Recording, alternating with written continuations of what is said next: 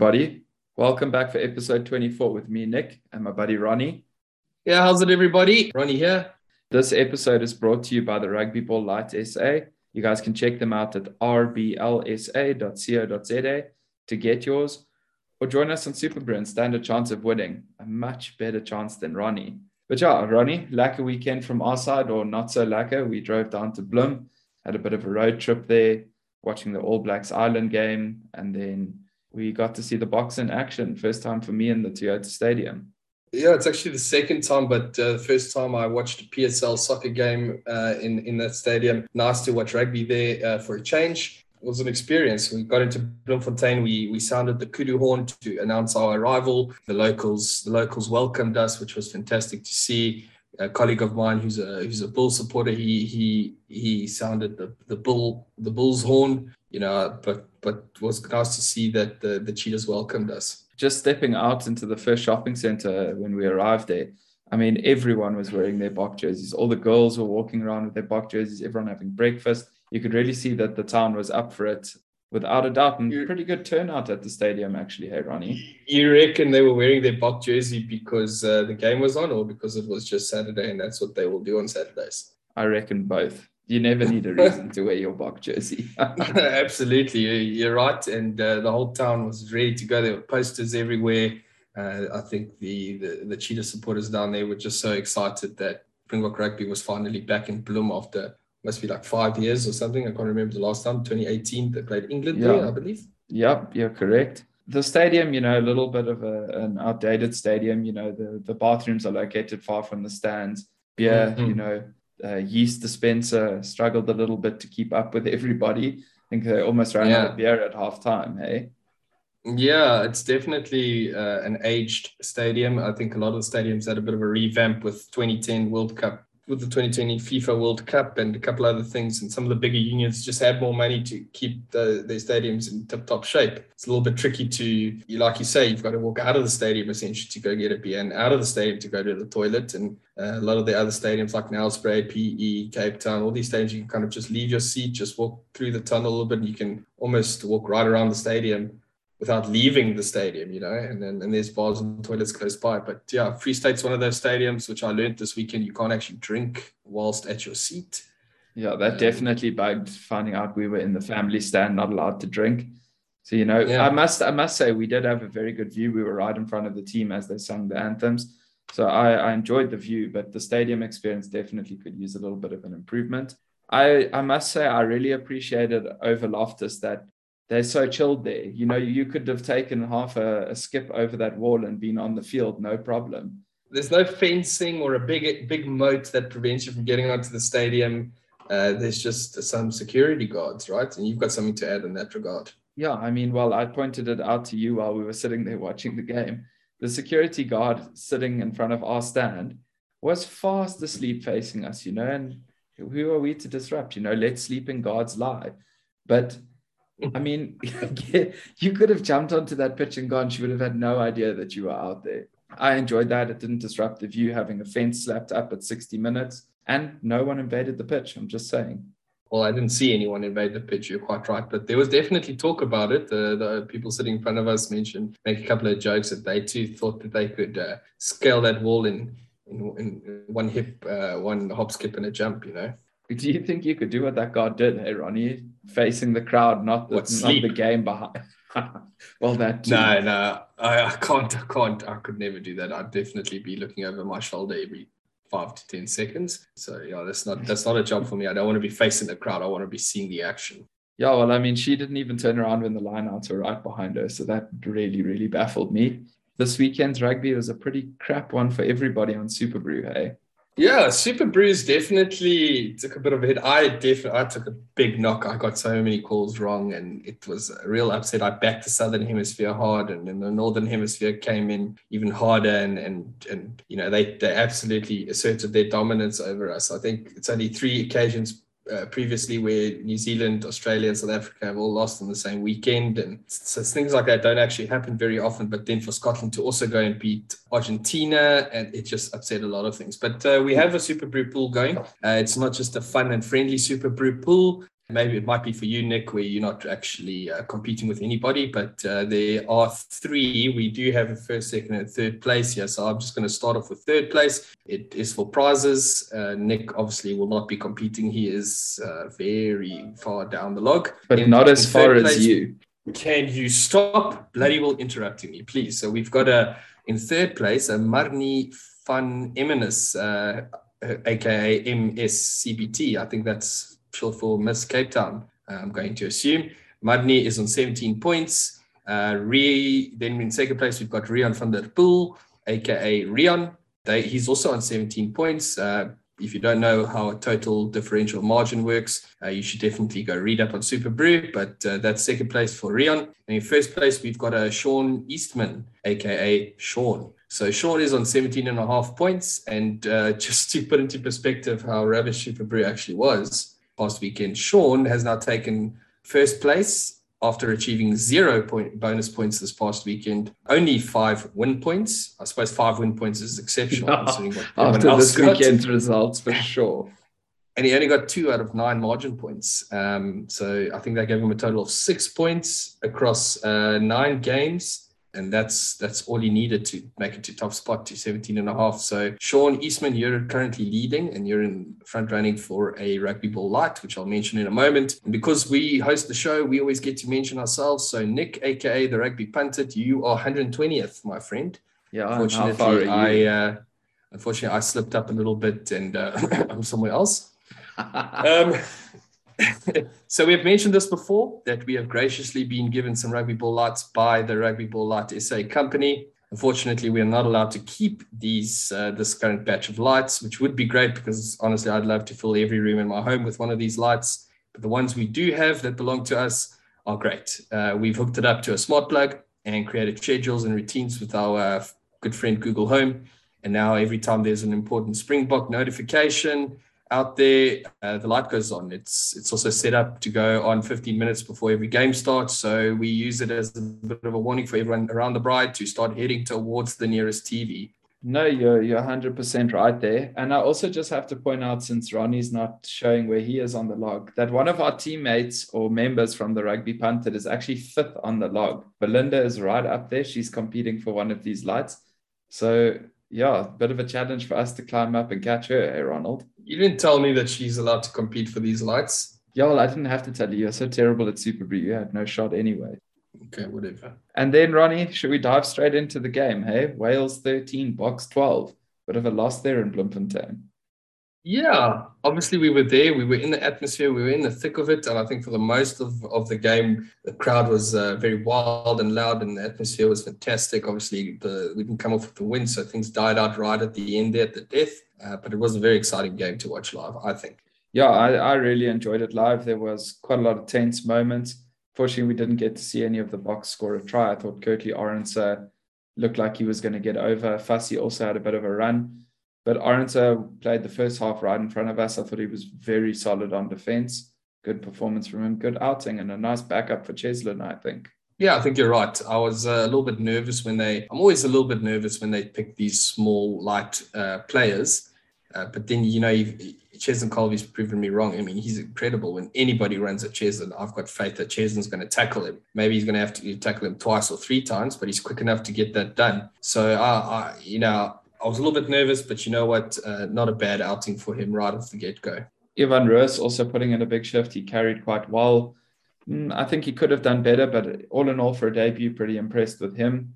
Peter Toit as well making a long awaited return. He's now included in the, the starting lineup for the coming game. I could see a 50 50 shot from him, which disappointed me a little bit. I was hoping he would get, get more involved in the game. And Andre Esterhuizen too, but now seeing that he broke his hand, maybe that played a bit of a role in in what went on there as well. Yeah, look, I think 14 changes to the starting lineup is a lot, and uh, you know even more in, in also in, in, on the bench, uh, it was a vastly different team. I think we took a lot of risks with so many changes. It's a little bit unfortunate uh, to be able to put someone suddenly into a game like that, into a starting role, and expect them to perform. I think uh, with the team that we had, we, we we played well. I think they, obviously here and there there were a couple of slip ups that didn't quite go our way. We did create opportunity, which was fantastic to see, especially in the first half.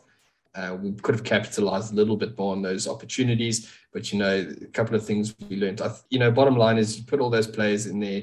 Um, there's there's a couple of there's quite a few debutants, a couple of players also not exactly in their preferred positions. I'm thinking about Fassi. You know, you know, is it fair to put them there and expect them to put them in in a, in, in a position they're not 100% comfortable with and expecting them to perform? I don't know so much. It's definitely something you need to take into consideration. Uh, is, is it fair on the team? Is it fair on the players? Is it fair on the chemistry amongst the players? I, I don't know so much. Yeah, I think you're right. You know, you need to be given your shot in a team that is already performing. I'd mentioned last week, Lukhanyo Am should have been at 13 to bring a bit of stability to the back line. If you take one or two of these players and put them in the side that's on for this weekend, for example, I think you get a much different performance out of them when they're coming into an established side rather than, you know, all trying to outperform and all trying to take their shot also maybe leads to a little bit of individualism on the field itself.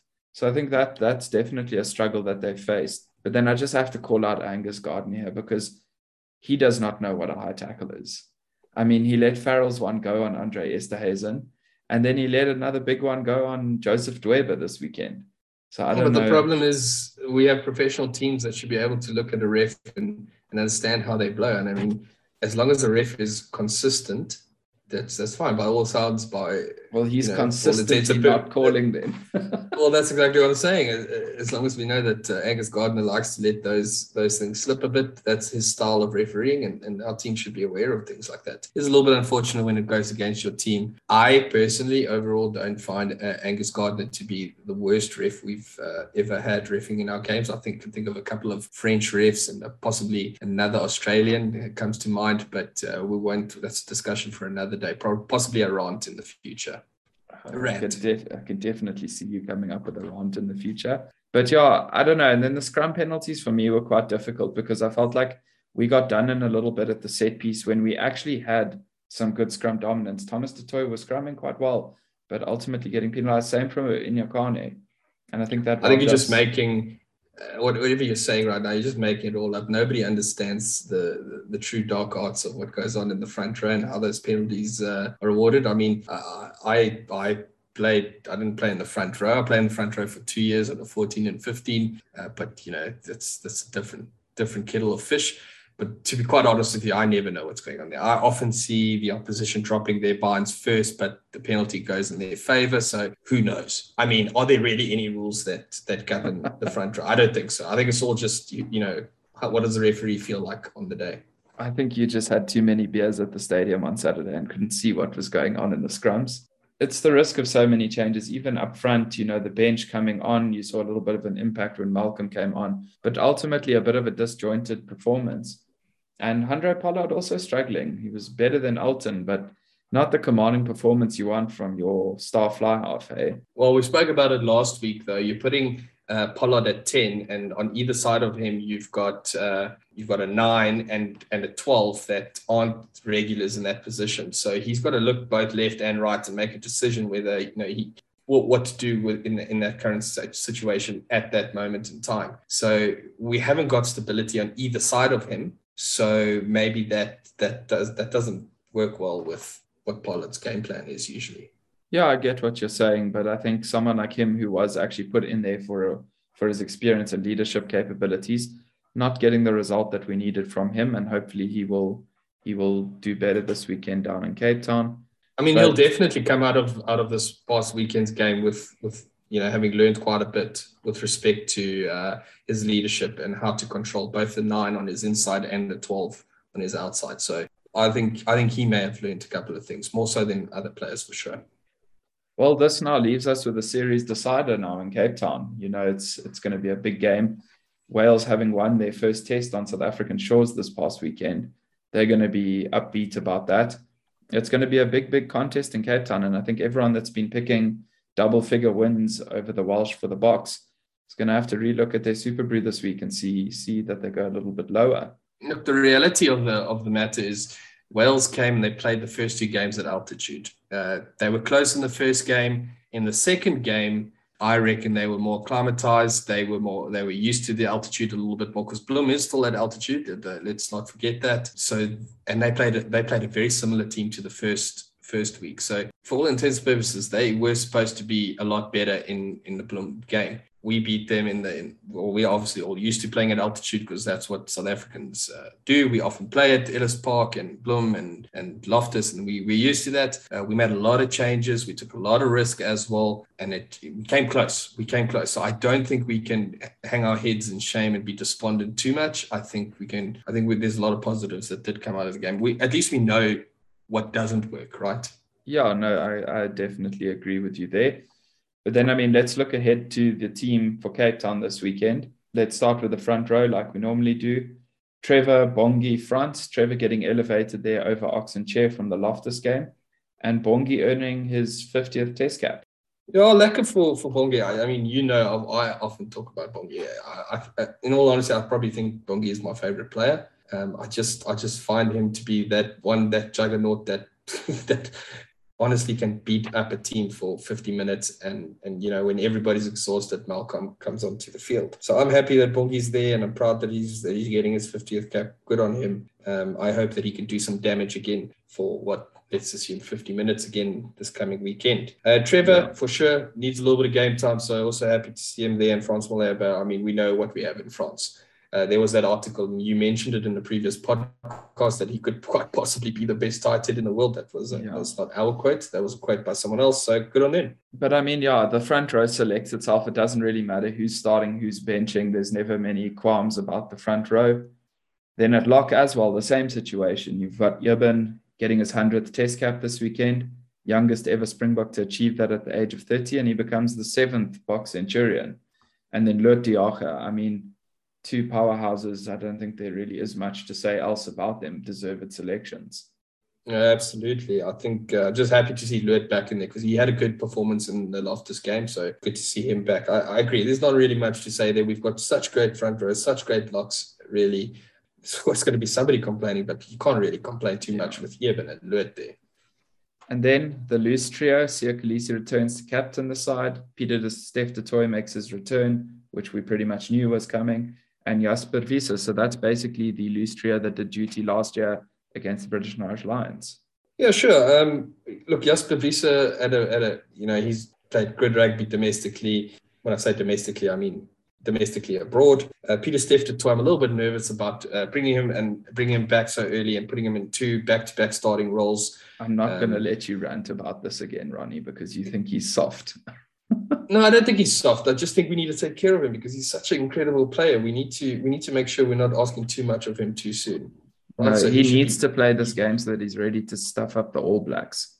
All right, well, that's your opinion, and your opinion is usually wrong. So uh, we'll just we'll just we'll leave it at that. But you look, Pieter-Steph we know what we have him. He is going to damage some people, right? So let's just hope he doesn't damage himself. And then obviously Pieter-Steph, uh, he's the captain. He's been around Mr. Inspirational. It seems though he he does seem to get a team to rally behind him. Um, I'm a little bit a little bit sad for some of the other players, you know, Evan Roos and, and the likes. We'd like to have seen them in, a, in another role. Uh, I hope it's not too long. We don't have to wait too long to see them back in yeah. in green and gold.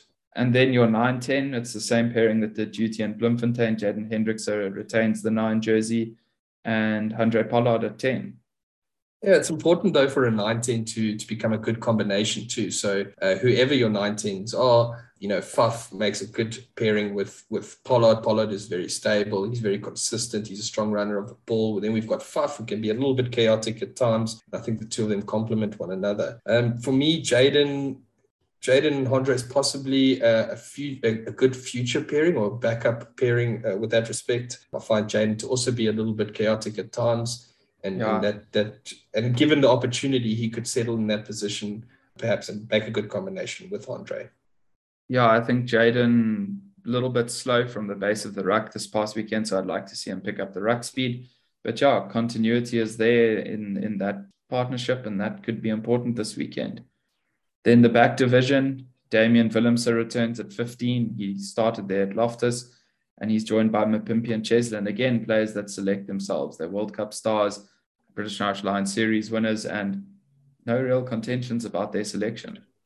Yeah, I'm always excited to see Cheslin. I just want to see who he's going to step this week, and uh, very exciting. So, no complaints with Cheslin, no complaints with Makazole. Damian Willemse, right? So he's obviously performed in the recent weeks. So maybe he deserves that 15 role and, and give him the opportunity by all means. You know, we need a replacement for Willie. We can't just always rely on Willie till the end of the day, till the end of time. So bring in Damian Willemse. He's proven himself, and you know what?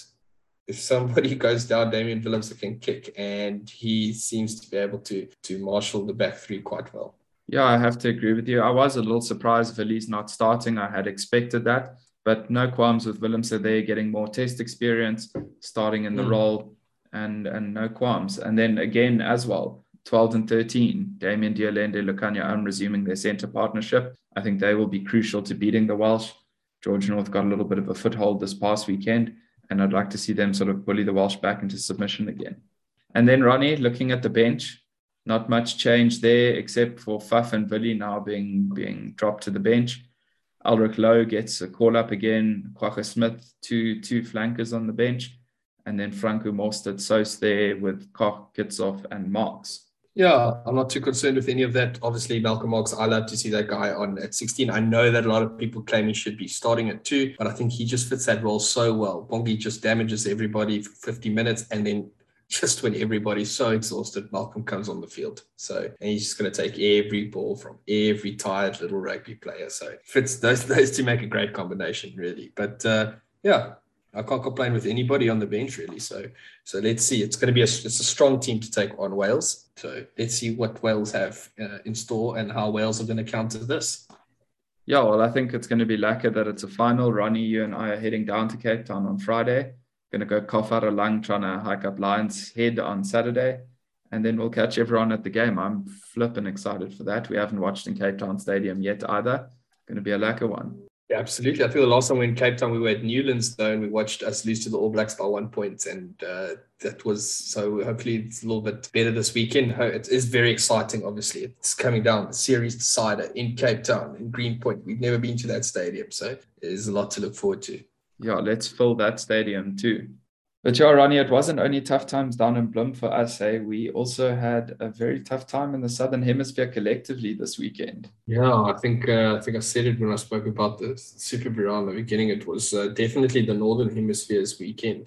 They won everything. It wasn't a Southern Hemisphere team that won. Granted, there's only four of us, but if you look at Tonga, the Tonga and the, and the, and the Pacific Island nations, I suppose they they do count as Southern Hemisphere. Yeah, but not cross hemisphere battles, I think. So starting there then, Samoa 34, 18 Tonga. I think pretty much an expected result after Tonga was torn apart a bit the previous week. Yeah, good to see they scored 18 points this week and not zero like last weekend. But yeah, look, I agree with you. It was pretty much we knew what was coming. Uh, Samoa is one of the calls I got right. Uh, Tonga, they have hard times there in, in, in Tonga yeah, struggling a little bit at the moment. And then talking about struggling, France struggled to beat Japan this week, eh? 2015 ultimately at the 80th minute, but not the comprehensive victory from the French. Yeah, this is something I want to discuss possibly in next week's uh, episode during my two cent segment. Yeah, France is a very young, inexperienced team, I believe, and uh, you know they they're also experimenting, and you should be experimenting a year out from the World Cup. Look, I think this is going to do them absolute wonders next year. They still managed to pull off the win, so well done to France.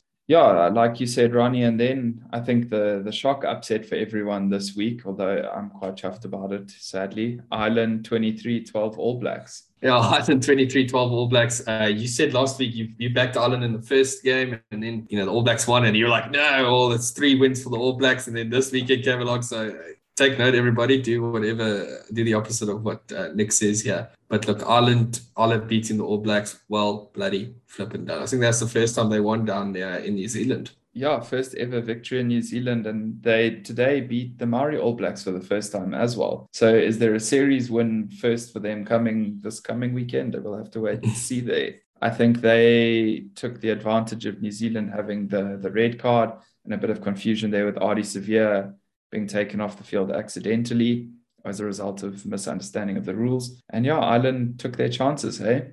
Yeah, absolutely. Well done to Ireland. Very proud of them. And then England 25, Australia 17.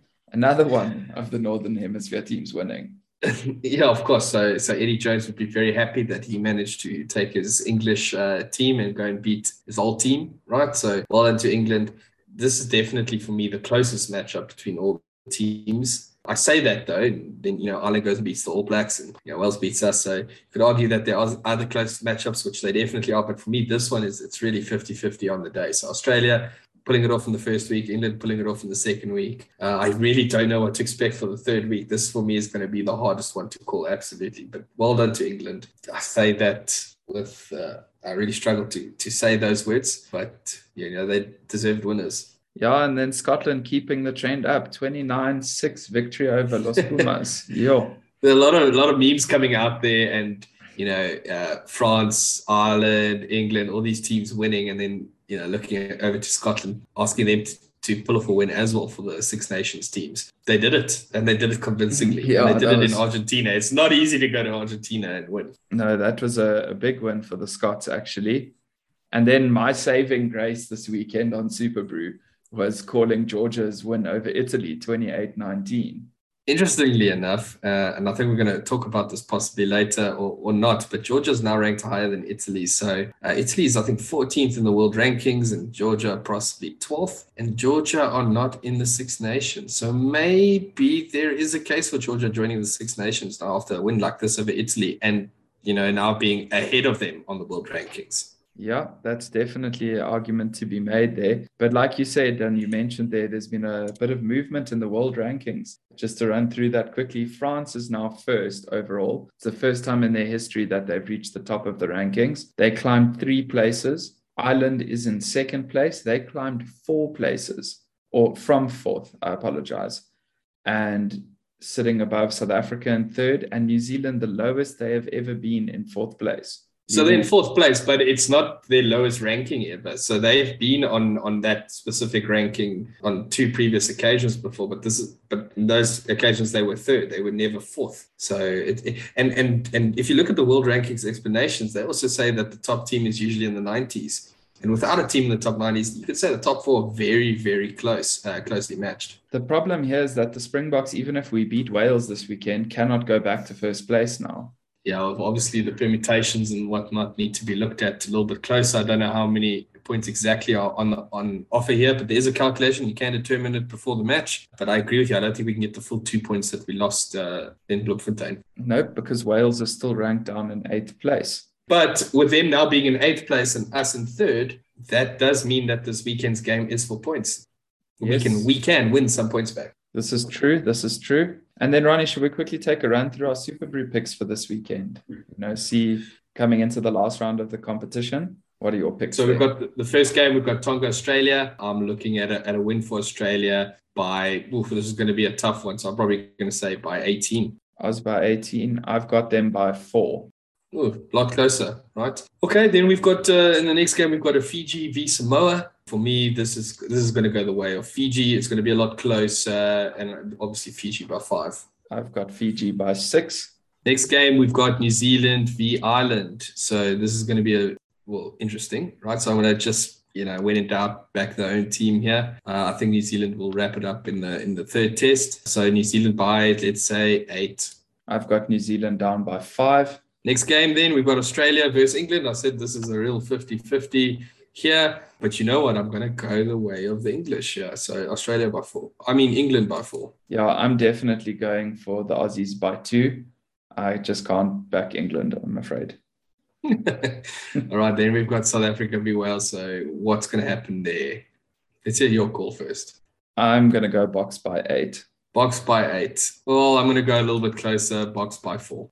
And then the last one, Ronnie, Argentina, Scotland. Argentina, Argentina, Scotland. So based on last week's performance, and you know, it is going to be a tough ask of the Scottish, but I just have a feeling the Scottish are going to pull pull one out of the hat here. So Scotland by Scotland by nine. And I've got Argentina by four. So that's a big different, difference by us. Backing, I'm backing the Southern Hemisphere this weekend because I can't tolerate what went down last weekend. Yes, I think the Southern Hemisphere will get uh, two out of four two out of four. Well, let's see who's right there, Ronnie. Uh, we got everything to play for in the Superbru pool this week. But I know I spent a lot of time with you in the car this weekend. I know you've got a bit of a rant built up in you for today.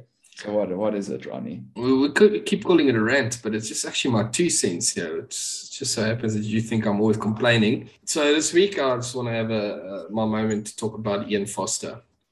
You know, the, the great thing about the All Blacks, Nick, is that they've had an incredible last decade and a half. In fact, possibly even more. And, and, and they've been absolutely dominant in, in world rugby. They, they've set the bar. And in all honesty, the rest of us have been fighting for second place, right here and there. A couple of us have made uh, first place on the log. You can't argue that you know they've been an incredible force. The, you know, it's a team we love to play as, as the Springboks, and and I think a, a, number of teams like to test themselves against uh, the world's greatest or or the All Blacks. You know, they've released some of the world's most incredible players, possibly even the the world's first true great superstar, Jonah Lomu. With that said, something has definitely happened, uh, uh, Nick, in recent years. Uh, pandemic, lack of adequate competition, complacency, arrogance, could be any, could also be all of the above. Maybe it's even none of the above. Regardless, a team can be looked at, uh, looked back on, and broken down into coaching eras or coaching stints. I wasn't quite sure how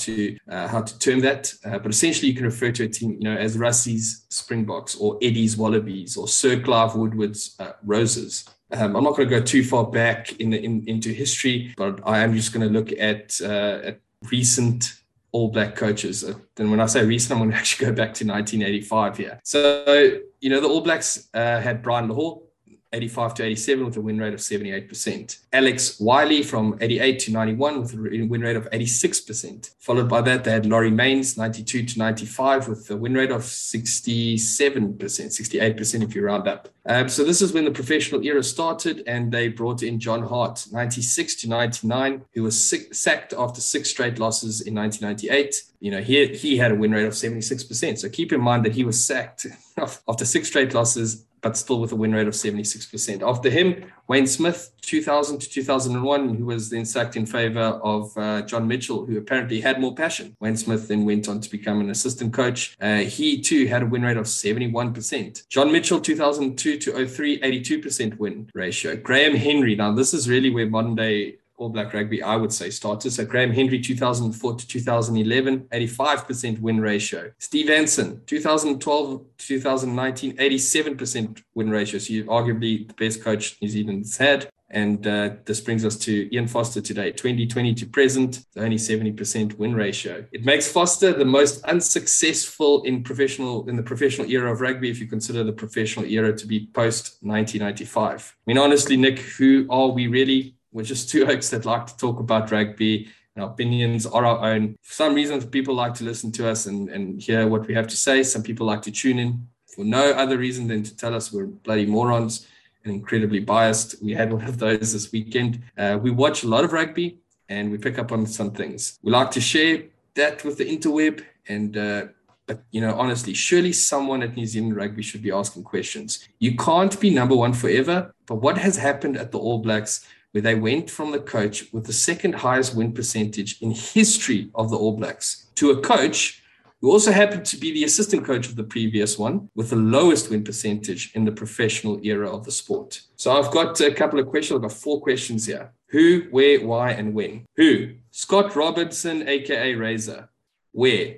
The guy's literally in New Zealand right now coaching a powerful Crusaders team to multiple titles why? Because he's a flippin' legend right now. He should be the coach. When? Well, we're a year out from the World Cup. Maybe it's a little too late, but damn, that guy should have been in the mix as one of the coaches for the last couple of years. Honestly, Ian Foster, I don't know how you're the coach when they've got Scott Robinson. That's my complaint and my two cents for the week. Yes, Ronnie, that was a hell of a rant, eh? Yeah, if you say so. I, I sometimes I just need to get it off my chest. And I, I, am confident that somebody out there will be listening to me and going, yeah, yeah, this guy actually does know what he's talking about. Also confident that the majority of people will be like, yes, this guy's a bloody idiot. So shout out to those that think I'm a bloody idiot. Please let us know. Yeah, and shout out as well actually to Brian Holdsworth over in Victoria, Australia. Thanks for the kind words you gave us this week, and we hope you've been enjoying this episode, Brian. And I think with that note, it's time for Saturday, Ronnie, a little bit different during the international seasons. Today, I'm not going with an entirely new player on debut, as there are none in the starting side this week. But I am just going to give a couple of stats on Jaden Hendrikse, uh, considering he is quite a newbie. This will be his fourth test cap this weekend. He's currently 22 years old, born in the year 2000, which is unbelievable. 78 kilos and 1.8 meters tall. He's taller than me, so that's a little bit embarrassing. Shorter than a scrum half. Shorter than me, so just to clarify. Yeah, went to Glenwood High. He played 14 of the Sharks URC games this season, starting nine of those and scoring two tries. And his debut in professional rugby actually came in 2020 uh, in the Rainbow Nations Cup. So new to the scene, doing well, and getting the Springbok Nine jersey over Faf this weekend. Yeah, good on him. So, yeah, guys, thanks for joining us this week. Don't forget to leave us a like or review on Spotify or whichever platform you prefer to get your podcast on. A show follow on Facebook or Instagram is just as great. And catch you guys here next Wednesday.